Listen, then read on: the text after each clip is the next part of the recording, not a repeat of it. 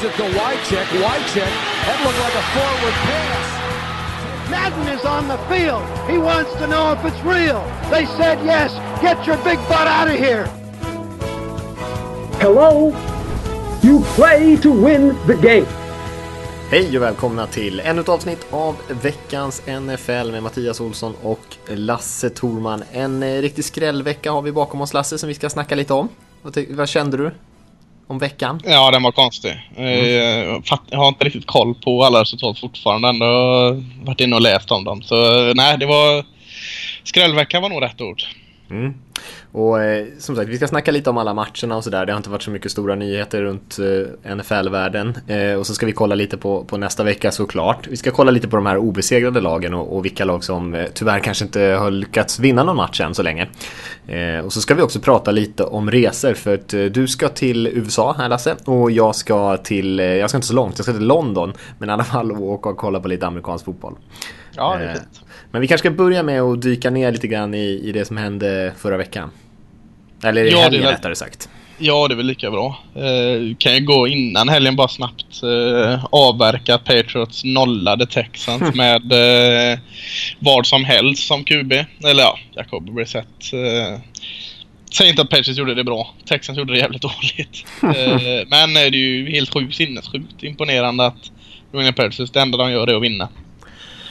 Ja, det är ju lite så här eh, coaching... Eh, eh, man brukar ju säga så här, i USA brukar man alltid säga att, att du vet, någon spelar chess än det, de andra spelar checkers eller vad man säger, liksom schack och luffa schack där. Lite så känns det med Belichick ibland när han jag såg Bill O'Brien bara på sidlinjen under den här matchen och hans ansiktsuttryck på något sätt kände jag bara sammanfattade så mycket om varför Patriots liksom vinner de här matcherna och hur andra tränare och lag måste känna när de går in i de här matcherna. Han, såg så uppgiven ut liksom när, när, när matchen fortfarande precis hade börjat. Eh, jag vet inte, det, det är någonting här något väldigt speciellt att lag blir helt till sig när de ska, ska möta det här eh, välcoachade får man ändå säga Patriots. Och som du sa, Brissett där som spelade som quarterback, han behövde egentligen inte göra så jättemycket i den här matchen utan det var väl försvaret och sen misstag från Texans och plus att man, ja, kanske strategiskt spelade väldigt smart från Patriots sida men att Texans inte kunde ha förutsett det känns ju eh, underligt. Patriots som, eh, som eh, organisation är ju bara att ta sig hatten och, och mm. buga för att det är som du säger alltså det är som om när, när lagen kommer och möter dem så står de och skakar knä redan innan. Mm. Och ja, nej det är alltså organisationen New England Patriots är mäkta imponerande. Mm. Och det är inte så mycket mer att säga. Det var inte mycket till match, så kan man ju säga. Förutom att det var en uppvisning av, av Patriots egentligen. Att man ja, lyckas vinna trots att man nu är nere på sin tredje quarterback. Mm. Och så i sån utklassningsstil också. Mot ett lag som har spelat bra ändå i början på den här säsongen. Ja, absolut. absolut. Det var ju deras första förlust. Men vi hoppar från den där, för det är inte roligt att prata för länge om en 27-0 match där. Men, men alltså i sju matchen där jag hade satt mig ner i soffan och skulle se eh, Tennessee Titans och Oakland Raiders. Frågar mig inte varför, men... eh, men blev väldigt stressad alltså. För när det rullade där nere i resultaten så eh, kände jag fan, jag kan inte sitta fast och kolla i den här ganska trötta matchen som ändå Titan Raiders var. När man såg Bill sprang upp direkt med en ganska tydlig ledning mot Connor. Alltså, ska vi bara plocka ut några matcher är det väldigt svårt här men, men vi kan väl börja lite med vad som hände i, eh, eh, uppe i Buffalo. Eh, Mm. När Arizona kom på besök och, och vad hände? Har du sett någonting av matchen? Jag har faktiskt inte sett till den här matchen i en helhet utan jag kollade på en annan match. Men jag har ju sett eh, bitar av den. Men eh, extremt imponerande av Bill som totalt utklassar Cardinals. Så det är väl lite Rex Ryan. Eh, det känns lite som Rex Ryan. Han liksom, när det går bra, då helt plötsligt sumpar han det. Och när, det- när det ser ut som att allt är förlorat, då, då, då blir det någon sån här match när man liksom bara chockar hela världen på något sätt och utklassar ett av de lagen som vi i alla fall trodde kanske var ett av de bättre i NFL. Precis, och, och alltså nu, eh, nu ska ju Carson Palmer vara glad för att det var en annan eh, lite äldre QB som eh, var glad i att kasta bort bollarna. Men hans fyra picks där, alltså nu säger jag inte att alla fyra landar på honom, men han hade ju ingen bra match. Eh, nej, alltså det jag har sett, jag har också sett bara lite highlights och lite klipp från den. Eh, verkade vara en kombination av att Arizona Cardinals fick det inte att stämma mer än vissa moment. Eh, alltså Peterson gjorde en jättefin pick. Men det, det var ju ett spel. Men på det stora hela fick de inte stämma. med att Bills kanske inte var överlägsna heller. Men de höll i alla fall ihop hela tiden och, och gjorde vad de skulle. Och då blev det så här. Så nej, det var imponerande. Verkligen. Och det, är ju, det brukar vara ganska svårt att spela bortaplan i, i Buffalo. De är, de är ganska starka där. Men eh, så här starka trodde jag aldrig att de skulle vara. Eh, det kan jag säga. Nej, nej det var strångt. Du var inne på det där med, med Carson Palmers slarv där och att han trots sina fyra interceptions kanske inte var kungen av slarv den här veckan. För det, det, överhuvudtaget så var det ju en väldigt slarvig vecka från alla lag. Och när jag slog ihop det där, men det var innan eh, den här måndagsmatchen, så var det ju fler interceptions än touchdowns kastade den här veckan. Eh, vilket eh, inte är särskilt vanligt. Och, och den som du var inne på där var ju såklart New York Jets där och Ryan Fitzpatrick när de fick storstryk mot Kansas City Chiefs och eh, där Fitzpatrick i slutändan kastade sex interceptions. Eh, och jag är inte så chockad över att Fitzpatrick har en riktig sumpmatch och kastar massa interceptions. Det har ju liksom varit hela hans karriär har ju varit en berg och dalbana. Han, mm. Man vet ju aldrig riktigt vad man ska få av honom men sex stycken interceptions är ju kanske lite överkant även för Fitzpatrick.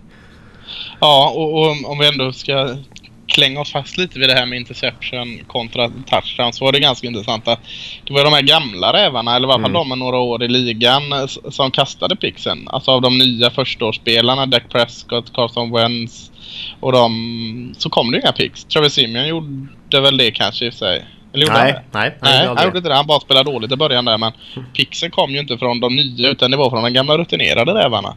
Mm.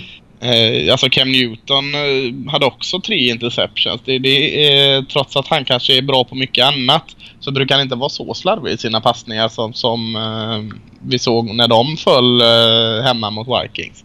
Nej. Och, klart man kan lyfta upp Vikings försvar men, men det, det, det var lite märkligt, helt klart. Mm.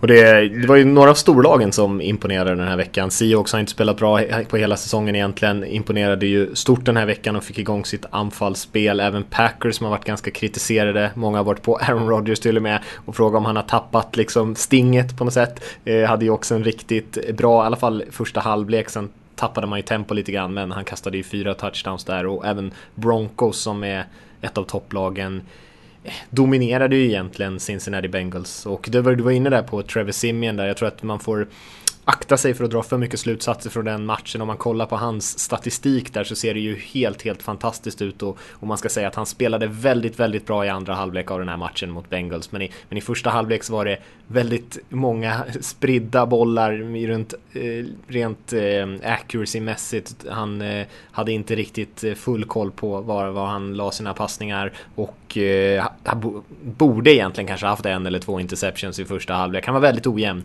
och sen så kom han tillbaka i andra, andra halvlek och spelade väldigt, väldigt bra. Så han gjorde en bra match, eh, liksom sett över hela. Men eh, om man bara kollar på statistiken då tror jag att det ser bättre ut än vad det kanske var. Han var lite skakig där i början. Mm.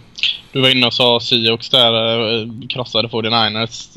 Jäklar vad bra de är när Russell Wilson är hyfsat hel i varje fall. Mm. Eh, man pratar ofta om MVPs och vad en MVP är. Eh, här ser man ju det. Eh, man ser till exempel Tony Romo är borta från Dallas, att han är, även att han inte är bäst i ligan kanske han är en MVP-kandidat. Precis samma sak med Russell Wilson. De, de är ett helt annat lag när han kan göra sin sak där bak eh, kontra när han blir mer stillastående. Eh, det, var, det var riktigt fräckt att se faktiskt. Ja, de visar en statistik där att eh, jag är inte helt 100% koll på procenttalen här, men det, tydligen så hade ju Seahawks ställt upp under center, det man eh, brukar kalla det när quarterbacken står precis bakom sin center och får bollen och, och liksom går bak med den till sin running back om han släpper den eller gör playfakes och sånt där. Och jämfört med kanske shotgun-formationen när man står en bit bak och får liksom snappen till sig. Och eh, i vecka två där så hade de ju inte kört en enda, ett enda spel ur under center just på grund av Russell Wilsons dåliga vrist. Och nu kunde man i alla fall göra det till viss del och vanligtvis då de jämförde det med förra säsongen när man kör 40% av sina spel ur den formationen så, så kunde man inte göra det förra veckan och det, det är ju klart det hindrar ju anfallet väldigt väldigt mycket och framförallt springspelet kanske för nu när man ändå kunde ja, använda sin vanliga offensiv så att säga så, så blev springspelet mycket bättre. Man lyckades få några av de här långa passningarna som kunde lätta upp det lite grann och allting fick liksom lite kedjeeffekt sådär. Sen med det sagt, det är ju inte alla frågetecken är ju inte borta för det här Seahawks-anfallet. Jag tror att de kommer ha eh, det är tufft mot eh, svårare motstånd också här framöver. Men, ja, herregud. Men det är lite av en förklaringen till varför det såg så riktigt så illa ut mot Rams kanske i alla fall. Ja. Eh, vi kan det är ju svårt att bara gå vidare från den här veckan när det varit en sån tokig vecka. Men, men, väldigt snabbt bara par matcher till. Vikings försvar går och eh, alltså totalt äger borta i eh, Charlotte, Carolina och alltså mm. förutom ett par tillsläppta poäng i första kvarten nollar de eh, Carolina. Har du sett något av den? Jag har inte sett någonting. Jag har bara sett statistiken så, och, och läst att alla hyllade Vikings försvar.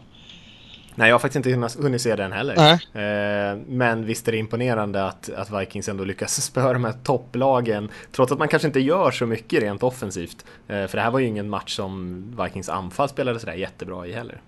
Nej, jag tänkte jag ska faktiskt sätta mig här och, och, eh, man kan ju på NFL Game Pass ladda ner matcher till så man kan mm. se dem offline. Jag har en lång tråkig jäkla flight imorgon. Så jag ska sätta mig och kolla Carolina för jag har en liten... Och det här får folk rätta mig som har sett Panthers-matcherna. Jag har inte sett så mycket än men jag tror lite att varken du eller jag var vidare såld på Carolinas offensiva linje förra året innan säsongen ska sägas. Men sen mm. när säsongen summerades så var den ju helt fantastisk. Kan det, kan det vara så att den kanske är lite tillbaka till vad du och jag och många andra trodde? Alltså att den är lite mer svajig. Det är inte lika enkelt för Cam Newton och offensiven längre och på grund av det blir även försvaret lite lidande som får ut det längre. Jag har, utan att ha sett någonting och det är jättekonstigt att jag har den, den känslan då men det känns lite så som att mm, kan det vara en sån grej som gör det? Det är nog delvis därför tror jag. Mm. Defensivt så har man ju blivit av med Josh Norman som än så länge har spelat ganska bra där för sitt nya lag i Washington och eh, jag tror, tycker man märker att han saknas på något sätt i Panthers där. Det var inte bara att slänga in en, en rookie istället för honom. Och offensiva linjen som du säger, även fast jag inte sett den här matchen så, så vet jag ju att Vikings hade typ en miljard sacks i den här matchen. Och mm. sen att Panthers offensiva linje har haft det ganska tufft de tidigare två veckorna. Så eh, det, det, du är nog inne på något där. Jag tror att det, det hindrar dem väldigt mycket. Och eh, Cam Newton har ju fått tagit väldigt mycket stryk och det har vi pratat om i tidigare poddar från den här säsongen. Mm. Everson Griffin är där och, gänget på Vikings defensiva linje är ju eh, inte att leka med när de är på humör. Nej, precis. Eh, gå vidare igen med match. Bara nämna lite att Rams mm. sätter upp 37 poäng på tavlan mot eh, Buccaneers i Tampa. Vad sysslar Tampa med Buccaneers försvar med egentligen? Ja, det är ju... Eh, alltså det är ju det vi har pratat om det tidigare tror jag Lasse, där med att de inte har någon pass rush. Och Nej. ja, då behöver man kanske inte man behöver inte kanske ha så bra receivers, man behöver kanske inte ha den bästa kuben i ligan om man har hur mycket tid som helst att stå och liksom, eh, ja du vet, bara pitcha ut passningarna där. Utan det, eh, man måste kunna sätta lite press på motståndaren, annars blir det sådär. För nu gjorde ju James Winston en väldigt bra match här, men mm. trots det så lyckas man liksom inte hänga med. Ja, James Winston var mycket, mycket bättre än Case Keenum. Alltså, mm. Case Keenum borde bara egentligen curla ut lite bollar och så löser sig resten. Mm. Sista grejen tycker jag man kan nämna ja. i alla fall. Du var inne på Carson Wentz där, men eh, vilken fantastisk start han har fått på sin karriär. Han eh, började de två första veckorna, spelade väldigt bra, väldigt stabilt, men ändå ganska konservativt. Inte så mycket svåra kast och sånt där. Eh, kommer ut här mot Steelers och det är såklart jag, jag twittrade ut här att Steelers har inte legat under med så här mycket när de låg under med 31 poäng på eh, jag vet inte hur många år, det var 20 år eller något sånt där. Eh, och de är inte vana att förlora den här typen av matcher på det här sättet som de gjorde. 34-3 slutar den här matchen till Eagles, ett lag som vi trodde skulle vara starkt begränsade offensivt därför att man kanske inte har en uppsjö av bra receivers och sådär. Men Carson Wentz, eh, i den här matchen tog han ännu ett steg tycker jag. Eh, lyckades Tar och, de här tuffa besluten att kasta bollen neråt plan, lite tuffare bollar och han gjorde det väldigt bra. Eh, har varit väldigt imponerande. Jag är inte så jätteförvånad kanske, men förvånad att han har lyckats akklimatisera sig så här snabbt får man ändå vara. Det är mycket cred till, till Wentz där. Ja, nej, jag, jag tycker du sätter, äh, sätter det helt rätt där med, med de två första matcherna med Karlstad Wentz där. Han, gjort det, han, han, han har gjort det bra. Men det är ganska konservativt. Han har inte, absolut inte fuckat upp något, vilket är bra. Mm. Men den här matchen, här, här var Carson Wentson. Alltså, Wentson hette han också. Carson Wentson. Carson Wentson. eh, var, var riktigt jäkla grym. Och det trodde jag inte, för innan så både Carson Wentz och Dak Prescott har fått en ganska tacksam spelbok att följa än så länge. Alltså, de behöver inte stå där och vinna matcherna. Mm. Behövde han kanske inte mot Steelers heller, men han, han gjorde det som, som eh, att han vann matchen för han spelar jävligt bra. Eh, så jag, jag är både överraskad och grymt imponerad av vad Carson Wentz har gjort. En, tycker ändå man ska ligga lite, ta det lite lugnt här alltså. De här nya killarna kommer ha riktigt dåliga matcher. Och Självklart. efter de matcherna så är det mer intressant att se hur de reagerar på dem. För just nu är de i någon form av trans här där ingenting kan gå fel. Så so far verkligen so good. Men, eh, men eh, vi ska inte liksom höja upp dem till skyarna än. Det är ganska orättvist. Men vilken eh, start man fått för coachingstaben där också med Doug Peterson som är kanske offensiva hjärnan och sen Jim Schwartz i försvaret som, ja han har ju i stort sett varit bra, eller gjort bra saker med alla de försvar där han har coachat. Sen har, när han var head coach för Lions så funkade det kanske inte på andra delar av spelet hela tiden. Men, Nej. eh, men för, som en försvarscoach så har han ju alltid varit bra, även när han var i Bills. Eh, Men eh, ja, med, med, med tanke på vilken trupp de har och man ändå ser på pappret borde det finnas lite svagheter så är det ju såklart otroligt imponerande. Steelers lyckades ju flytta bollen ganska bra i början på den här matchen men lyckades inte avsluta med att göra poäng. Men eh, väldigt imponerande såklart för Steelers är ändå ett av de anfallen som vi räknar till kanske bland de absolut bästa. Ja, jag håller mig lite lugn med att hylla Doug Peterson än. Men Jim Schwartz som defensiv koordinator är riktigt fin fit i Eagles. Eh, Kanonbra. Tycker man kan säga något om eh, Ezekiel Elliott också som jag, och precis som Wentz där, eh, sett lite sådär eh, perioder av potential från Ezekiel Elliott de första matcherna här. Eh, men kanske inte att han har liksom fått ihop det på något sätt i den här matchen. Och det har ju talats lite även i Dallas, och det har säkert du hört de samtalen Lasse, men lite det här om att han kanske inte är tillräckligt tålmodig, att han liksom har stressat lite för han vill så mycket. I den här matchen mot Bears här när Cowboys vann med 31-17 så tycker jag ändå att han, han visar mycket mer tålamod och han eh, läser sina blocks ordentligt och då ser man all den där fysiska kapaciteten som han har också. Att han liksom börjar, spelet börjar lugna ner sig lite runt omkring honom och han börjar liksom hitta sin, sin rytm på något sätt. Så det är bara att hoppas att han lyckas hålla i det. Precis så är det. Mycket lugnare och finare den här matchen. Eh, har inte varit bra de andra matcherna kan man säga rent ärligt. Han har inte varit bra. Eh, springspelet är en sak. Han är väldigt, väldigt bra eh, på att blockera. Det, det glömmer man ofta bort i, eh, när man pratar om running backs. Och det är jävligt viktigt, särskilt för ett passande lag som ändå...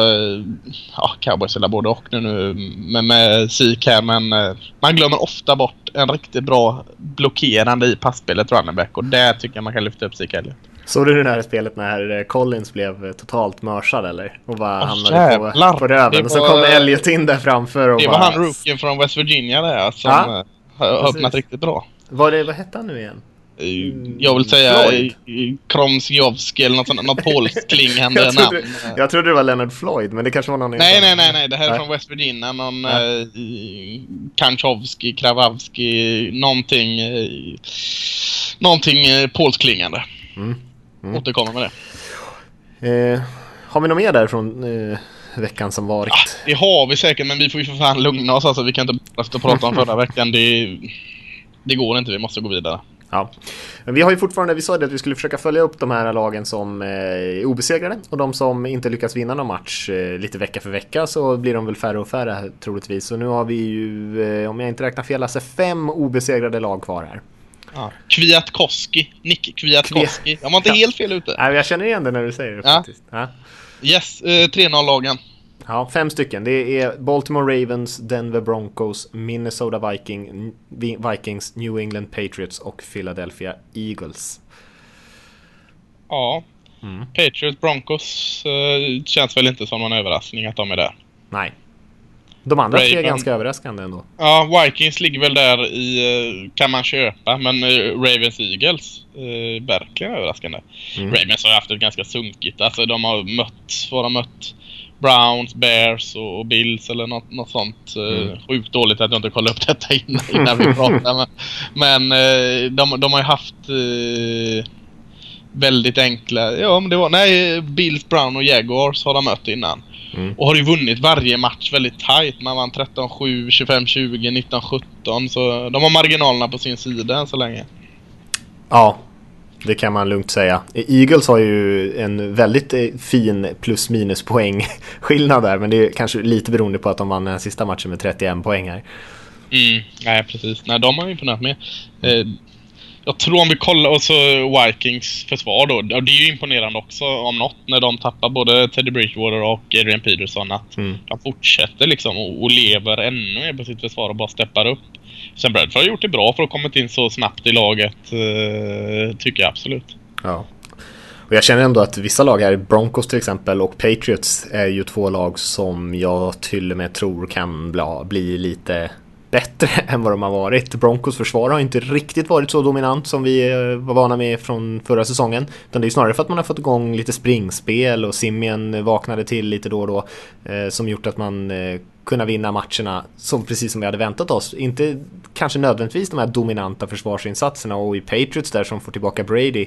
Eh, ja, det är två lag som ändå har utrymme att bli ännu bättre skulle jag säga.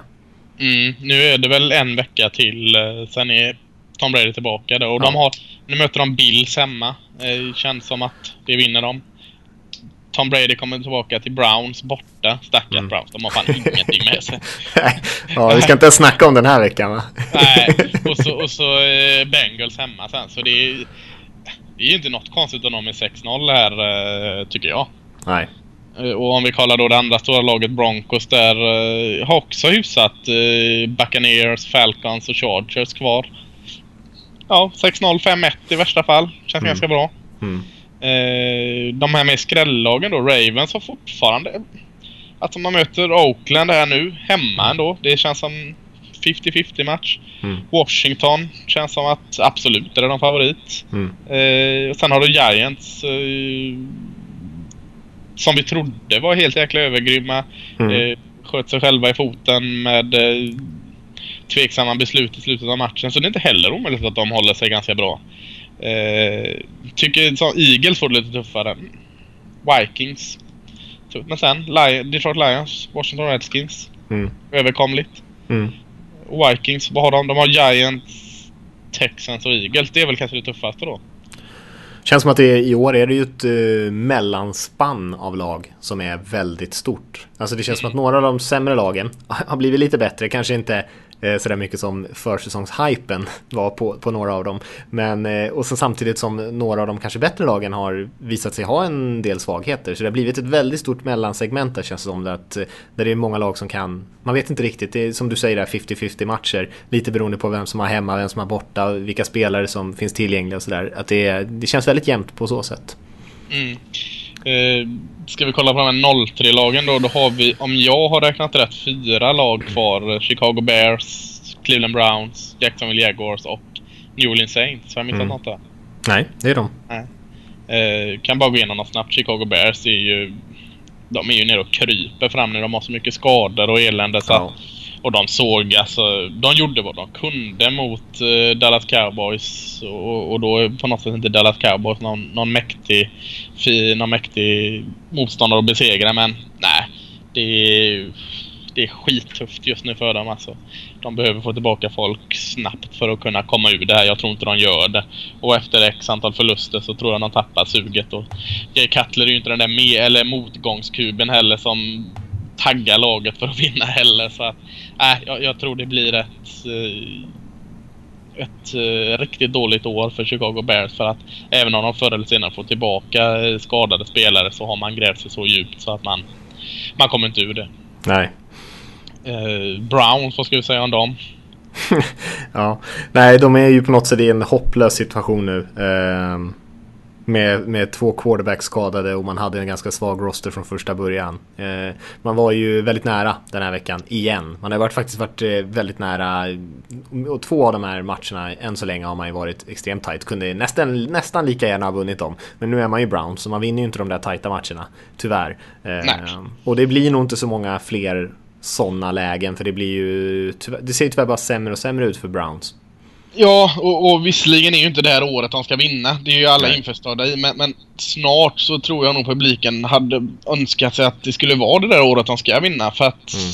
nu har de gjort det väldigt tydligt, tydligare än någonsin eh, innan en omstart här. Så kan de väl ha vissa överseende för men man vill se lite vinster också. Ja, Visst, det är skönt att få drafta nummer ett och så va, men det kan vara ganska skönt att komma in liksom, få lite något hopp om framtiden. Att de kan dra ihop fem, fyra, fem vinster liksom. Det är, så, att, så att de har någonting. För att gå 0-16 här, det är ju fan inte roligt alltså.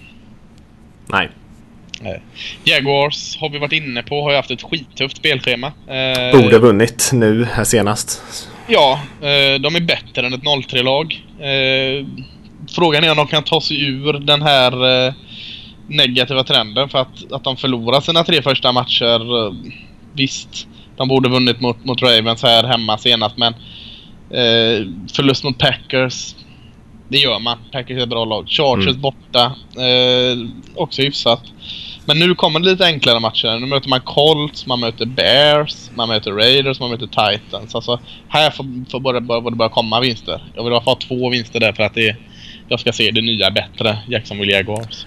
Ja, annars ligger han nog risigt till Gus Bradley där i Jaguars ja. om han inte lyckas ordna. För nu är det ändå det här året, eh, jag, ja. jag såg dem ju mot eh, Packers och man kanske överskattade Packers i den första matchen men eh, då tyckte jag ändå de såg bra ut. De matchade ganska bra upp mot Green Bay, försvaret såg klart bättre ut än tidigare och så nu har man lagt liksom, några riktiga stinkbomber. Nu höll man ju på i och för sig att vinna över Ravens här, men Ravens är ju kanske inte ett lag heller som vi ser som någon riktig juggernaut sådär. Kanske inte ett av de absoluta topplagen även fast de är obesegrade än så länge.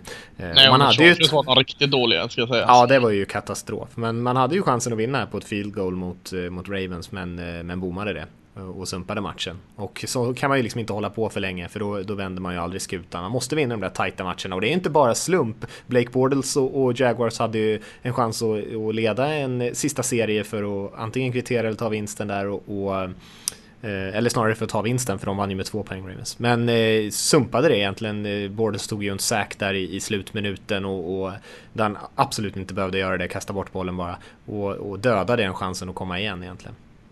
Mm, sista laget är New Orleans Saints. Eh, alla grader av bedrövligt du kan hitta eh, i min summering av deras försvarsspel. Eh, de ser inte ut att ha någon plan. Alltså, nu har jag sett matchen i natt hem och när de uh, åkte på pisk av uh, Falcons. Uh, de har ingen plan i försvaret. Alltså, det är bara att göra poäng på dem alltså. Mm. Offensiven tycker jag är ganska bra liksom. Uh, det tar, de tar ju poäng i matcherna men, men försvaret, och det är inte så att de har helt sopor på varje plation. De har ju Jarius Bird, Kenny Vaccaro, uh, Delvin Brew. Uh, Nick Fairley, Cameron Jordan, alltså det, det finns Steven Anthony. Det finns ju spelare men, men ja. Innan så eh, hytte man mot näven mot, mot Ryan-brodern där men, men eh, nya DCn Dennis Ellen har ju inte alls fått ordning på det här försvaret så att nej, de eh, jag vet inte vad de ska göra för att det spelar ingen roll om Saints och Breeze och de sätter 40 poäng på tavlan. Det kommer stå och hänga på, på eh, vad försvaret gör nu ändå. Ta, ta mitt Dallas Cowboys då som på pappret har tycker jag, betydligt sämre försvar än vad New Orleans Saints har. Men de har i alla fall en plan. De har uh, break, uh, bend don't break som de säger. Alltså, släpp ner dem till field goal varje gång men försök hålla dem till field goal de har en plan. Vi, vi, kommer, vi kommer släppa yards. Men eh, håller vi bara upp och försöker hålla bort dem från touchdowns och spelar efter våra förmågor så, så litar vi på att offensiven ska göra det. Mm. Här är det ju ingen plan. Här ska man göra en pick six varje spel och... och nej, nej, det är riktigt dåligt. Jag kan väldigt lite om uh, försvarscoaching men det är bud på att jag skulle kunna gå in och styra upp det försvaret. Alltså. det kan inte bli så mycket sämre. Om, uh, om Cam Newton skulle vilja bygga en till MVP-säsong så har han ju väldigt gott ställt där med de här tre försvaren som han möter i NFC South med med Saints eh, och Falcons och Buccaneers där som, ja, man skulle ju kunna säga att alla tre på något sätt är med och tävlar om kanske har det sämsta försvaret i, i NFL. Det är ju eh, katastrof egentligen. Falcons är ju, är ju 2-1 nu, men de har ju fortfarande tillåtit över 30 poäng per match i snitt. Det är ju bara för att anfallet, och man har mött väldigt dåliga försvar, har gjort över 100 poäng som man har liksom lyckats vinna de här två matcherna. Men det är ju inte något långsiktigt såklart. Möter man ett lag som på något sätt kan bromsa, bromsa upp det där anfallet, ja, då kan man ju inte hänga med om, om försvaret ska tillåta över 30 poäng. Så det är Nej. ju, eh, ja, för Panthers där och de sex matcherna de har i divisionen så får man ju bara anta att de kommer göra rätt mycket poäng. Mm, nej precis. Ja, eh, ska vi gå vidare Lasse? Ja, det får vi väl göra. Ja. Eh, nej men vi, vi sa ju det förra veckan, vi skulle låta ut en keps till eh, den som tippade bäst i våra pick, våran pick'em-liga här i vecka tre. Och eh, vi hade ju faktiskt en, en helt outstanding vinnare som är både outstanding just den här veckan och eh, och eh, än så länge, om man lägger ihop alla veckorna. Eh, och det är ju bara eh, ISPN-namnet där, Clipboard Jesus 1 som vi har. Eh, eller ettan är kanske hans, i och för sig, eh, hans eh, tippningsbidrag här. Så Clipboard Jesus är det. Eh, och vi har egentligen inga kontaktuppgifter där. Så om Clipboard Jesus hör det här så får han gärna höra av sig. Han satt ju 13 matcher den här veckan. Och eh, satt ju 14 matcher vecka 1 och 11 vecka 2. Så han leder ju med marginal i våran eh, pick'em-liga än så länge. Har du sett eh, Tillbaka till framtiden 2? Eh, ja, men jag kan inte säga att jag riktigt är säker på vilken som är vilken. När eh, Martin McFly åker till framtiden köper en sån här resultattidning. Flyger tillbaka som Biff. sen Klassiker. står- Jag tror det här är någonting åt detta alltså. Han kan ha en tidsmaskin den här killen alltså. Så att, eh, sätta 13 efter den här veckan, ja det är antagligen bonröta, sjukt välpluggat eller så är det någon som åker en sån här DeLorean eh, fram och tillbaka i tiden. jag tror på det där sista, det låter ju Ja. roligast i alla fall. Ja, jag tror det. Ja, nej men väldigt, väldigt, väldigt imponerande såklart. Eh, 38 poäng än så länge. Jag tror att, eh, nu har jag inte det framför mig, men jag tror att eh, närmsta ligger åtminstone två, tre matcher bakom honom och eh, den här veckan var han ju ensam på 13. Det var många som var eh, under 50% att sniffa kan jag säga. Mm. Nog om det. Ja, nog om det. ja, precis. Vi ska inte prata om vad du och jag fick. Det, Nej, för det, fan. vi var inte nära några 13 i alla fall. nej, nej, Så kan vi säga. Eh, nej men eh, och vi sa ju det, vi ska ha en, en tävling varje vecka där vi lottar ut en keps. Eh, och den här veckan tänkte vi väl att egentligen att eh, folk får gärna gå in och skriva en kommentar till podcasten på, på iTunes. Eh, och så eh, om någon av de kommentarerna eh, bestämmer vi eh, får en, eh, en liten fin ny keps. Eh, det blir väl bra Lasse? Det blir jättebra. Eh, en liten sån här egotävling. Vi vill Mm. att ni boostar våran podcast för vi vill ju jättegärna ligga flashigt högt. Eh, före de här Sigge och Fredrik eller Alex och Filip eller allt vad de heter. Ja, Eh, vi vill ju klättra över dem va. Vi vill visa hur stor den här sporten är. Så in och skriv lite kommentarer och självklart bara bra kommentarer då. För mitt ego klarar ju inte av när någon säger Nej. att kan någon, kan någon sätta en kork i munnen på den här jävla göteborgaren? Då blir jag ju lite ledsen. Absolut ingen kritik, för det kan vi inte ta. Nej. Nej. Nej, Men om man, om man har något konstruktivt förslag däremot för vad, vad vi eh, kanske ska slänga in i podden sådär, eh, så, så får man gärna inkludera det. Det kan ju vara lite kul ändå om man har någon sån idé. Och som du så var inne på där Lasse så är det ju ingen hemlighet att alltså, kommentarer är bra för, för spridningen av podden och då är det fler som hittar den och det tycker vi är kul om det är, fler, om det är många som lyssnar.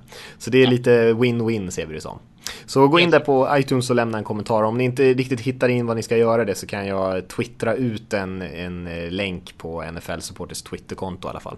Så man eh, hittar man, hur man gör när man vill lämna en kommentar om man inte har koll på det. Eh, vi ska prata lite resa Lasse. Du ska ju iväg och jag ska iväg. Du ska lite längre. Ja, eh, jag drar ju i, vi spelar in den här tisdag kväll, jag drar i onsdag morgon flyger jag till Chicago. Eh, där blir det bara sån här brännboll men eh, sen så blir det tåg till Lincoln, Nebraska.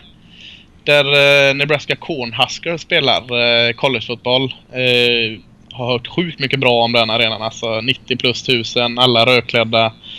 Eh, möter den gamla NFL-coachen Lovie Smith, Illinois. Hm. Eh, och det blir lite matcher faktiskt. Jag drar, de kallar dem flyover states, alltså sådana här stater som man bara passerar i luften när man ska mellan öst och västkusten. Jag, jag kör mm, jo, mellan åkrarna, Nebraska, Kansas, Oklahoma. Eh, sen åker vi ner till Texas där det blir eh, en riktigt jävla stor match. Eh, Texas mot Oklahoma. Eh, Red River Showdown, en av de alltså, största matcherna överhuvudtaget oavsett sport eller nivå. I Dallas där, Den, den, eh, den ska vi se fram emot så in i helsike. Eh, sen blir det också lite NFL. Det blir Dallas Cowboys, eh, Cincinnati Bengals där dagen efter. Får vi se om Tony Romo eller Dak i, är startande QB. Sen blir det ett par dagar avslutning i New Orleans där jag får väl diskutera vad de ska göra av försvaret där. Söka jobbet som defensiv koordinator kanske. Gå in till huvudkvarteret och lämna in en officiell ansökan. Ja, jag tänkte det. Nej men det ska bli jätteroligt. Eh, Det är ju, eh, tycker jag i alla fall, sjukt roligt att åka runt och eh, utforska olika delar av USA. Mm. Och kan man kombinera det med fotbollsmatcher, sportevent och annat så är ju det en sweet bonus alltså på något Mm. sätt. Så, äh, det, blir, det blir nog 16 dagar borta och klämma in 3-4 matcher där tycker jag är lagom. För ska man åka runt och liksom se matcher varje dag så blir det nog lite, i, varje fall för mig, eh, överkokande i huvudet. Jag, jag vill ändå se fram emot matcherna lite också. Mm. Men, men London är, är fan inte helt fel heller. Särskilt inte när det är NFL i stan. Ja, det är ju väldigt nära i alla fall. Ja.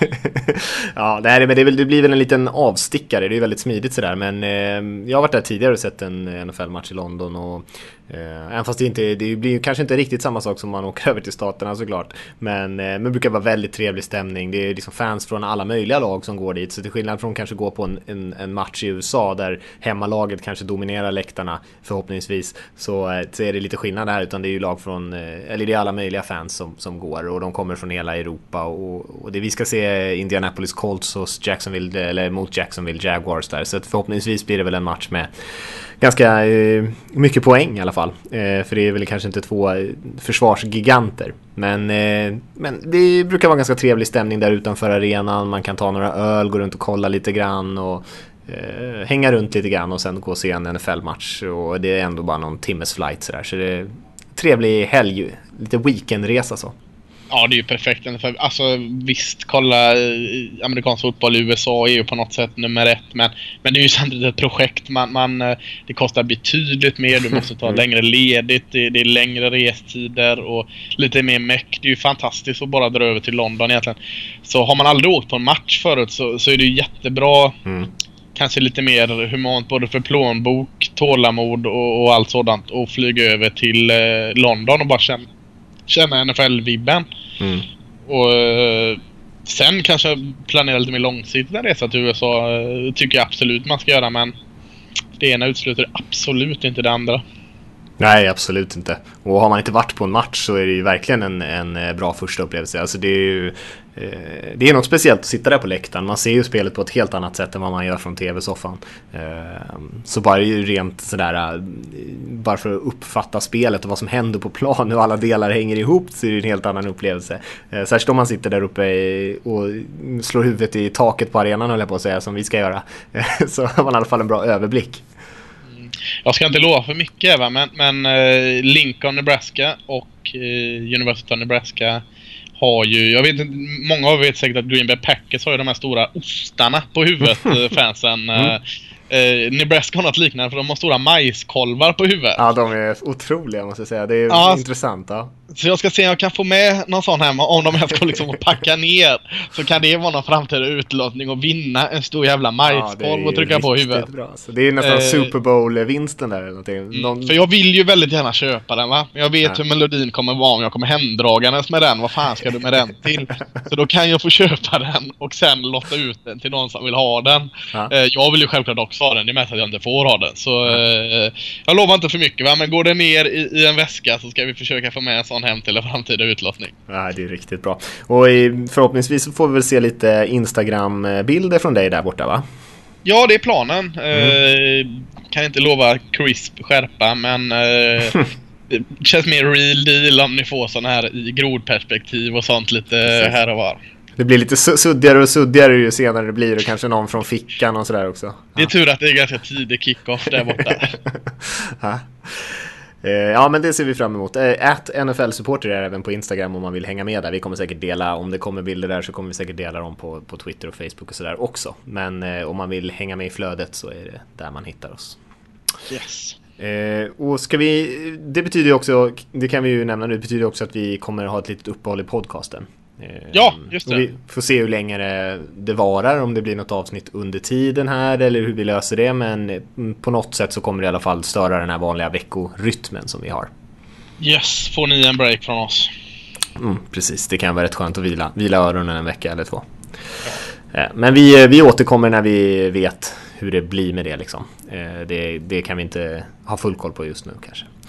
Vi, ska vi gå vidare till eh, och kolla lite grann framåt här Lasse, vad som händer den fjärde veckan i NFL?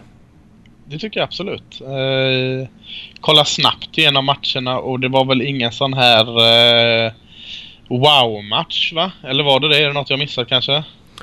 Det är ju den här Colts Jaguars matchen som jag ska på i London Just som det. en höjdare. Eh, helt klart. eh, natten till fredag så spelade Dolphin Bengals, inte mycket att prata om. Men, men jag hittade då efter en del letande en sjumatch som jag då ska försöka sätta mig ner och se är ju den mellan eh, Oakland Raiders och eh, Baltimore Ravens. Eh, mm. På förhand kanske inte den lät alltför sexig men vi har ett Oakland Raiders som är i medgång trots allt. Trots ett försvar som inte har presterat innan. Som är 2-1 ändå. Som åker till Baltimore mot ett 3-0 Ravens. Eh, och eh, ja, som var inne med Baltimore. De har vunnit jämna matcher hittills, haft lite medgång. Eh, men eh, tycker ändå Joe Flacco måste vi lyfta fram. Det är lätt, att- lätt att såga en sån spel men han var väl på vippen att sätta ett NFL-rekord där med antal eh, kompletta passningar i rad. Jag tror han satte 21 raka och slog väl ett Ravens-rekord. Men eh, tror NFL-rekordet var på 23 raka completed passes. Eh, så han gör det jäkligt bra. Så de ska inte be om ursäkt för att de är 3-0. Nej. Eh, och Oakland eh, vann en ganska grisig match i, eh, i Nashville senast. Vilket jag tror de är väldigt nöjda med. För deras försvar hade tagit sig i kragen. Jag säger inte att de spelar som eh, gudar. Men, men det var inte fritt fall i varje fall. Så då, de eh, kanske är på väg på något där. Mm. Och jag tycker Derek Carr när du ändå lyfte upp Joe Flacco. Derek Carr har ju faktiskt spelat väldigt bra quarterbacken i Oakland också. Eh, Ja. Och det finns ju ett par spännande unga spelare att följa där även i, i Raiders som man pratar om. Am- Amari Cooper till exempel, receiven där. Eh, är ju en av mina unga favoriter. Eh, och säkert Ja, och inte, han, säkert han inte som du, du lyfte fram och som jag var lite tveksam på innan, han David Emerson tyckte jag eh, Mm. gjorde en riktigt fin match senast. Eh, cornerbacken där för Oakland. Mm. Eh, men jag ska fortsätta hålla ögonen lite på safetyn här som får få mer och mer speltid. Han har tog i första rundan, Carl Joseph. Mm. Eh, gick inte på något sätt in och dominera sist men han har den möj- eller den kapaciteten. Han- kommer göra vissa misstag. Det är jag ganska säker på. Men han, är, han var i varje fall i college en sån där riktig game changer alltså, som kunde gå in och PAM! Sätta till ett spel och så ändra sig hela matchen. Eh, ska bli roligt att se om han får. Han borde få fortsatt förtroende tror jag va? Ja, det antar jag. För det, det är Ja. väl tanken att liksom eh, mjukstarta in honom lite grann i truppen här och sen ju mer och mer ska han ju ta över. är väl tanken. Nej, nej men det ska bli... Han kommer hålla ögonen på lite. Alltså, för jag gillade verkligen honom i West Virginia i college. Så, och han var en sån game changer som är, som är rolig att se. Eh, ska också bli kul att se. Nu vet jag inte hur, hur Kellen Macks fysiska status är. För han har väl inte rivstartat lika bra den här säsongen som han ändå har gjort tidigare år. Nej, inte i, i sin pass rushing i alla fall. Har Nej, inte det. eh, men jag tänkte just eh, Baltimores offensiva tackle här, Ronnie Stanley som de valde i första mot Mm. Kellen Mack. Kan bli en ganska rolig match i matchen där och se Mm. hur Ronnie Stanley klarar av honom. Mm. Kan jag tänka mig blir riktigt kul. Jag tycker en match som eh, man inte ska underskatta, även fast den inte på förhand känns så spännande kanske, är ju Bills Patriots-matchen. Eh, Just för att det är just Rex Ryan mot, mot Bill Belichick. På något sätt, de har ju varit där i, i AFC East och bråkat med varandra ganska länge nu. Och Ryan är ju lite smått besatt av Belichick och snackar ju alltid om de här matcherna, snackar upp dem som att det är liksom årets Super Bowl varje gång hans lag möter Patriots. Eh, den stora elaka mobbaren på något sätt i divisionen där. Eh, och se om de kan följa upp sin ändå ganska bra försvarsinsats eh, mot ett väldigt, väldigt bra New England Patriots som, som dock fortfarande startar Jacoby Brissett. Det ska man inte glömma bort. De är liksom inte oslagbara, även fast de såg nästan, nästan såg ut som det senast. Eh, så se om eh, Ryan kan backa upp de där orden, för han har ju redan börjat prata om den här matchen och eh, sitt vanliga kaxiga själv oavsett om det har sett illa ut eller inte. Ja, det är lite farligt. Alltså, du säger ju det med, eh, med eh, Ryan här att han, han eh, det är ju någon sjuk besatthet av att slå Patriots. Alltså, så jag är ju rädd att det blir så här 45-3 till Patriots. För han, han tokar ut och går så jävla all in mot, mot uh, Belichick och Patriots. Så att han, inte, han, är, han är dum. Eh, Han spelar dumt bara. Han, han bara ser. Det lyser ögonen på honom och så går det åt helvete. Eh, men men det, det säger ju inte att det inte kan bli en kul match tvärtom. Panthers Falcons tycker jag känns lite intressant också faktiskt. Då. Eh, För just för att jag tror att Falcons, som vi har sett där nu, har gjort som sagt över 100 poäng på de här tre första matcherna sammanlagt. Och Panthers har inte sett helt eh, mm, solida ut, kanske framförallt i sitt secondary, sina cornerbacks. Eh, och Falcons eh, kanske kan passa bollen ett hyfsat här på Panthers. Jag tror att Pant- Panthers håller jag fortfarande som stora favoriter i den här matchen. Men den kan nog bli ganska underhållande ändå. Alla de här vad? Jag, divisionsmatcherna. jag, har, jag har fan tippat Atlanta Falcons här. Eh, De är snart uppe i din vinsttotal här. Ja, fyra. Jag, jag kan ge dem den här vinsten. Ja, jag... Jävlar vad de springer. Eh, grymt. Mm. Pratat mycket om Matt Ryan och Jones där men eh, Freeman Coleman, eh, grym kombo och det var inte Freeman. Eh, jag är imponerad av honom alltså. Eh, kommer på något sätt inte ge dem någon form av cred, Atlanta Falcons va? Men eh, jag har sett ett par tendenser som är roliga i alla fall. Ja, Freeman kom ju från ingenstans egentligen förra året. Det var ingen som hade väntat att han skulle vara så bra, men eh, jag tycker att han har utvecklats till en av de bästa running backsen i NFL på det här senaste året. Eh, tycker han springer, alltså man tittar på honom när han, eh, och han är ju väldigt, väldigt imponerande. Hans kvicka speed där samtidigt som han är väldigt fysisk. Eh, de har ett riktigt guldkorn där faktiskt i Falcons. Ja, jag håller helt med. Eh, lite senare match då som jag tycker ser lite rolig. Det är Chiefs i Pittsburgh mot Pittsburgh Steelers. Mm. Båda är 2-1. Båda har blandat och gett som, som man gillar att säga. Mm. Eh, fan. Åtta turnovers eh, mot Jets. Eh, Kansas City Chiefs. Visst, det var på grund av slarv i Jets. Men du kan ju liksom inte bara borsta bort Chiefs försvar. Eh, mäktigt. Eh, hög klass. Offensiven, ja, jag blir inte riktigt klok på den, men, men eh, försvaret, kul.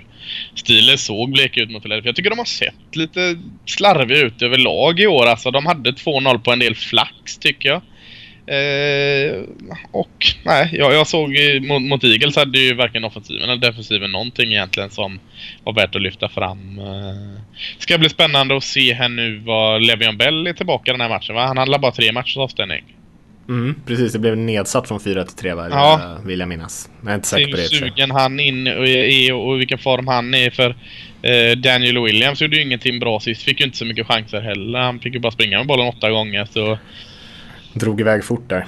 Ja, ska bli spännande att se här eh, hur de matchar in Le'Veon Bell för eh, var ju lite halvseg förra året när han kom tillbaka där också men är ju i grund och botten bra, det vet vi ju. Eh, sen är det också en sån, man pratade eh, och med all rätt om den här Josh Norman, Odell Beckham Jr fighten. Antonio Brown mot Marcus Peters känns också som en rolig fight Mm. Verkligen. tycker jag. Eh, sen, sen är den här en spelare som jag absolut inte blir klok på i Kansas City Chiefs. Det är han Spencer Ware, running backen. eh, känns lite som man vet aldrig vad man får av honom. Det måste vara jävligt jobbigt att, att, att träna sån. Alltså, eh, han kan ge 20 yard ett spel, sen kan han gå minus 10 på ett annat och så var han helt osynlig, springa sina rutter fel och inte alls hitta hålen för nästa stund. Bara hitta ett guldhål. Jag, jag har väldigt svårt att placera honom. Mm. Eh, och, och där kommer, vad, vad gör man av en, en Jamal Charles som borde väl vara igång nu eller? Eh, ja, men han har ju sina små skador och sådär men jag tror att han fortfarande liksom, han har ju ingen allvarlig skada som hindrar Nej, honom helt att från han att spela. skulle vara, skulle vara, nu skulle han vara ett steg ytterligare närmare 100% Mm. Nej, det ska bli roligt att se båda lagen springspela den här matchen. Eh, Monday Night Football-matchen där, Giants-Vikings är också rätt intressant. Vikings eh, tunga försvar där och, och eh, Ja, Giants. och Giants en försvar som kanske inte gjorde det bäst förra matchen. Jag tycker ändå det var offensiven som stumpade till slut för Giants. Men, Mm. men eh, ja, det är en jättebra match, absolut. Eh, Tippa den, det kan jag inte. Men eh, jag tror fortfarande att Giants är betydligt bättre än vad man slarvade bort i slutet av matchen mot Washington. Det blev lite fel fokus för Giants där när, när med det här eh, Odell Beckham Jr och, och centern var det va som blandade sig i det där och blev utvisad till slut. Och, man tappade fokus på, på eh, vad man egentligen skulle göra där. Så att jag tror det var en plump i protokollet. Jag tror Giants är mycket bättre. Man är mer det laget som man såg de två första veckorna än det man såg förra veckan. Ja, eh, och jag, med Cruise tillbaka och Sterling Shepard, rookien där som ser bara går från klarhet till klarhet ja, egentligen. Eh, ja. Så har de ju mycket att spela med. Men man blir nästan lite odel, o, rolig för Odell Beckham Jr där tycker jag med hans, hur extremt känslomässig han är i de här matcherna. Det har ju kommit ut lite grann här om att han tydligen fick utbrott in i omklädningsrummet också. Det var, blev ju ganska viralt det här med, uh, han uh, attackerar ju uh, kickermålet där på sidlinjen och, mm. och det slog tillbaka. Uh, och jag såg honom vid, vid slutsignalen så grät han efter den här matchen och det är lite sådär, man undrar hur stabil han är för det är ju verkligen kanske lite väl starka reaktioner i de här matcherna som ändå, vi är inne i vecka tre här nu på NFL-säsongen. Jag förstår att han, eh, den här Norman-grejen säkert varit ganska tung för honom men, men att han inte kan behärska sig mer än så är ju eh, mm, det är ju kanske lite oroväckande att han är så instabil. Påminner väldigt mycket om Des Bryant i det, eh, på det sättet. Han var ju också väldigt innan han mm. tog sig ur kragen och, och, kanske höll igen lite på sina känslor var det ju mycket samma visa där. Och, eh, kan han bara få ordning lite på det där alltså. Ja. Man ska inte helt tygla känslor och känslokall. Men kan man kanske bara skjuta undan dem och hålla kvar fokusen ändå. Mm. Så finns ju egentligen inga eh, liksom, gränser på hur bra han kan komma att vara. För han är ju en fantastisk receiver. Ja, passionen är ju jättebra att han har den, att han bryr sig så mycket på den här professionella nivån. Ibland ser vi ju kanske lite, lite mindre intresserade eh, insatser, men han är ju verkligen, mm. eh, han bryr sig ju verkligen och han var ju jättebra i den här matchen. Det, det ska man ju säga, han gjorde ju väldigt mycket nytta. Men eh, ja, kanske lite väl mycket att man skulle kunna kanalisera den, den där passionen eller de där känslorna på rätt sätt eh, så att det inte behöver spåra ur. Nej, precis. Ska vi, har vi något mer att säga om den här veckan egentligen Lasse? Nej, egentligen inte va? Nej. Inga sådär... Kla ett klassiskt möte är det ju Cowboys 49ers, en sån här gammal rivalmatch. Mm. Men, men det känns ju jävligt ohet att prata om mer tycker jag. Alltså, men, men, en klassisk match i alla fall, så jag ville bara nämna det. Mm. Mm. Eh, vi ska ta några, eh, två frågor här innan vi eh, rundar av Lasse. Och eh, som vi alltid säger där, vill man skicka frågor så är det podcast nflsupporter.se kan man mejla till. Så tar vi upp det mesta. Och vi har en fråga från Mikael som skriver Tja, tack för allt ni har grabbar. Dags för frågor igen. Han har skickat in frågor tidigare och då är det tre frågor här så vi kan nästan ta en i taget för de är lite olika.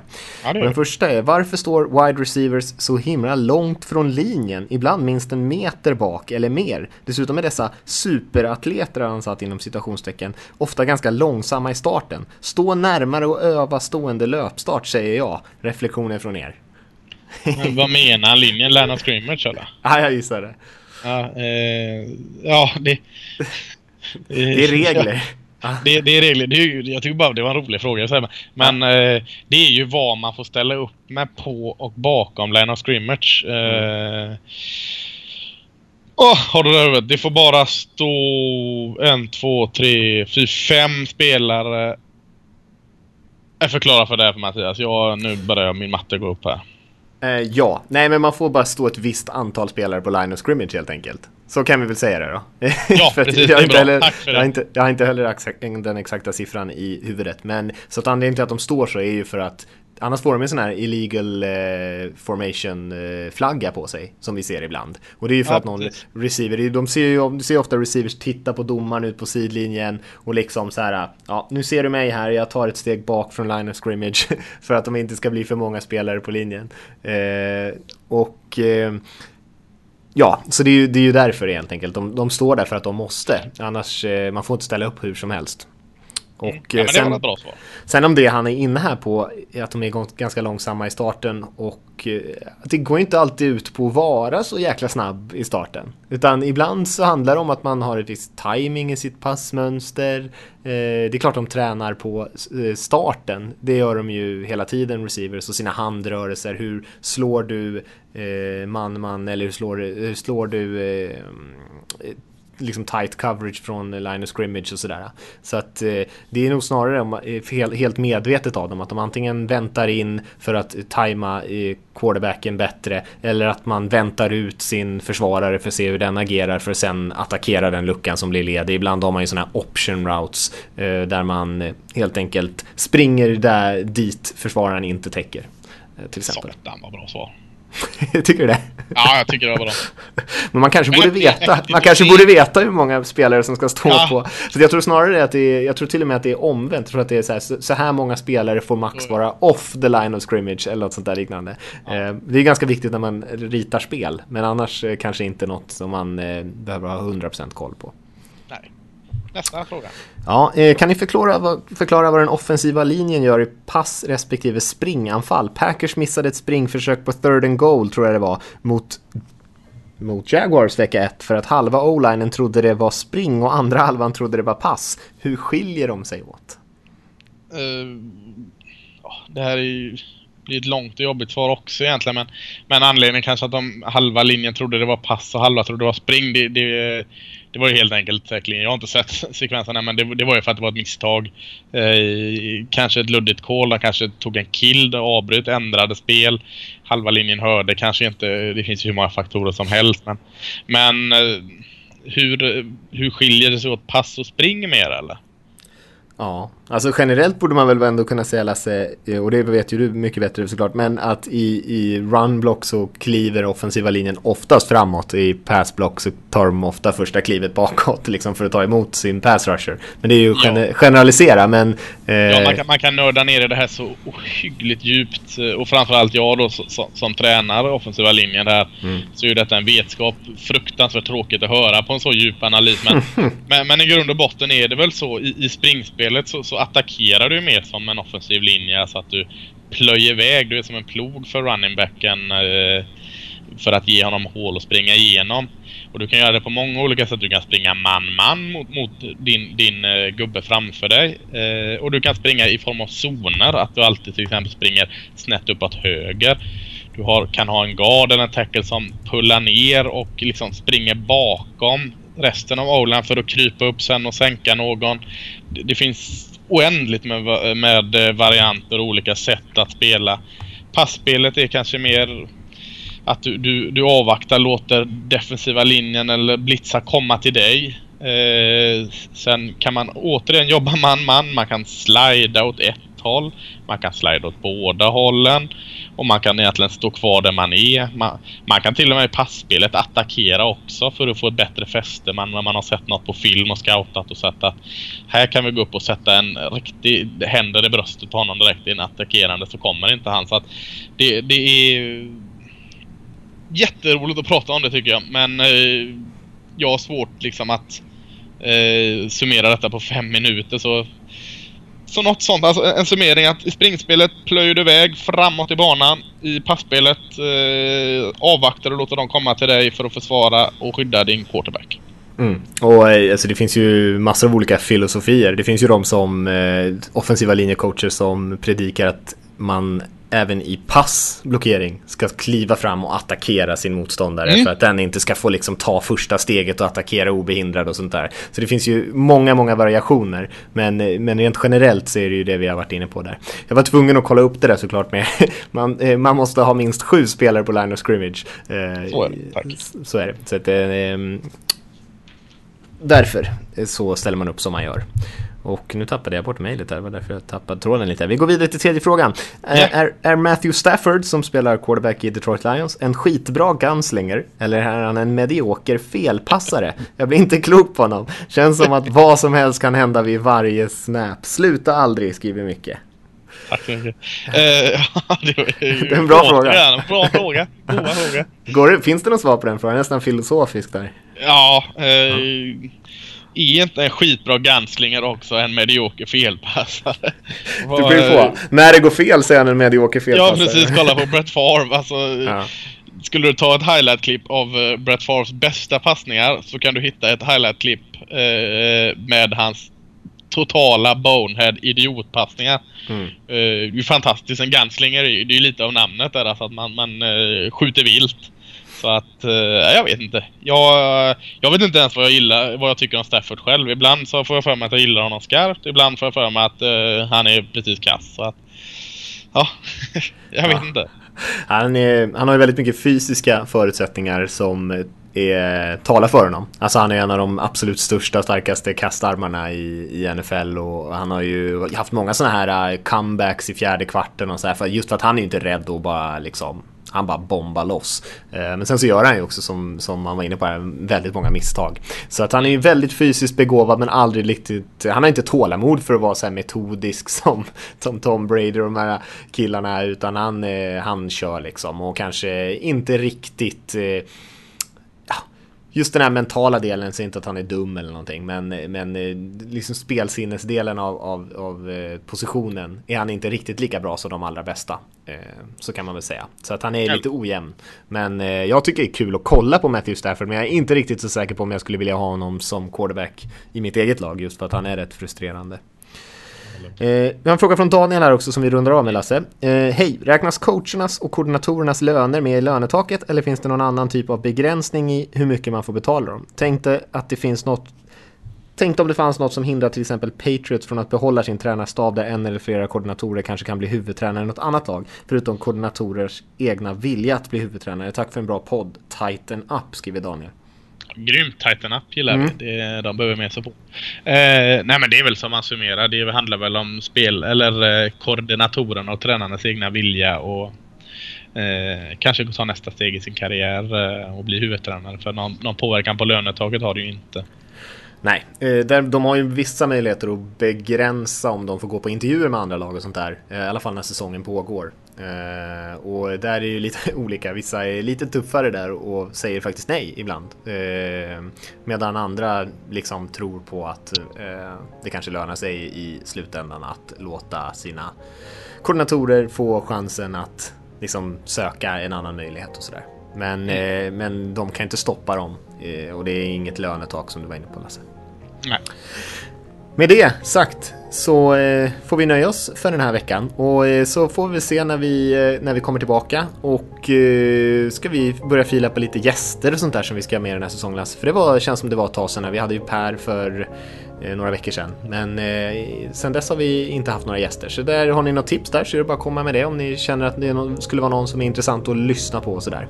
Eh, Bill Belichick blir svår att få med så han är lite sådana tips behöver vi Lite mer rimliga tips. Eh, men eh, med det sagt Lasse så, eh, så säger vi väl tack för att ni har lyssnat för den här veckan och så, så hörs vi här framöver. Så får ni ha en bra helg också och en bra helg även nästa vecka då. För nästa vecka blir det troligtvis ingen podd. Det säger vi. Mm. Ha det bra allihop.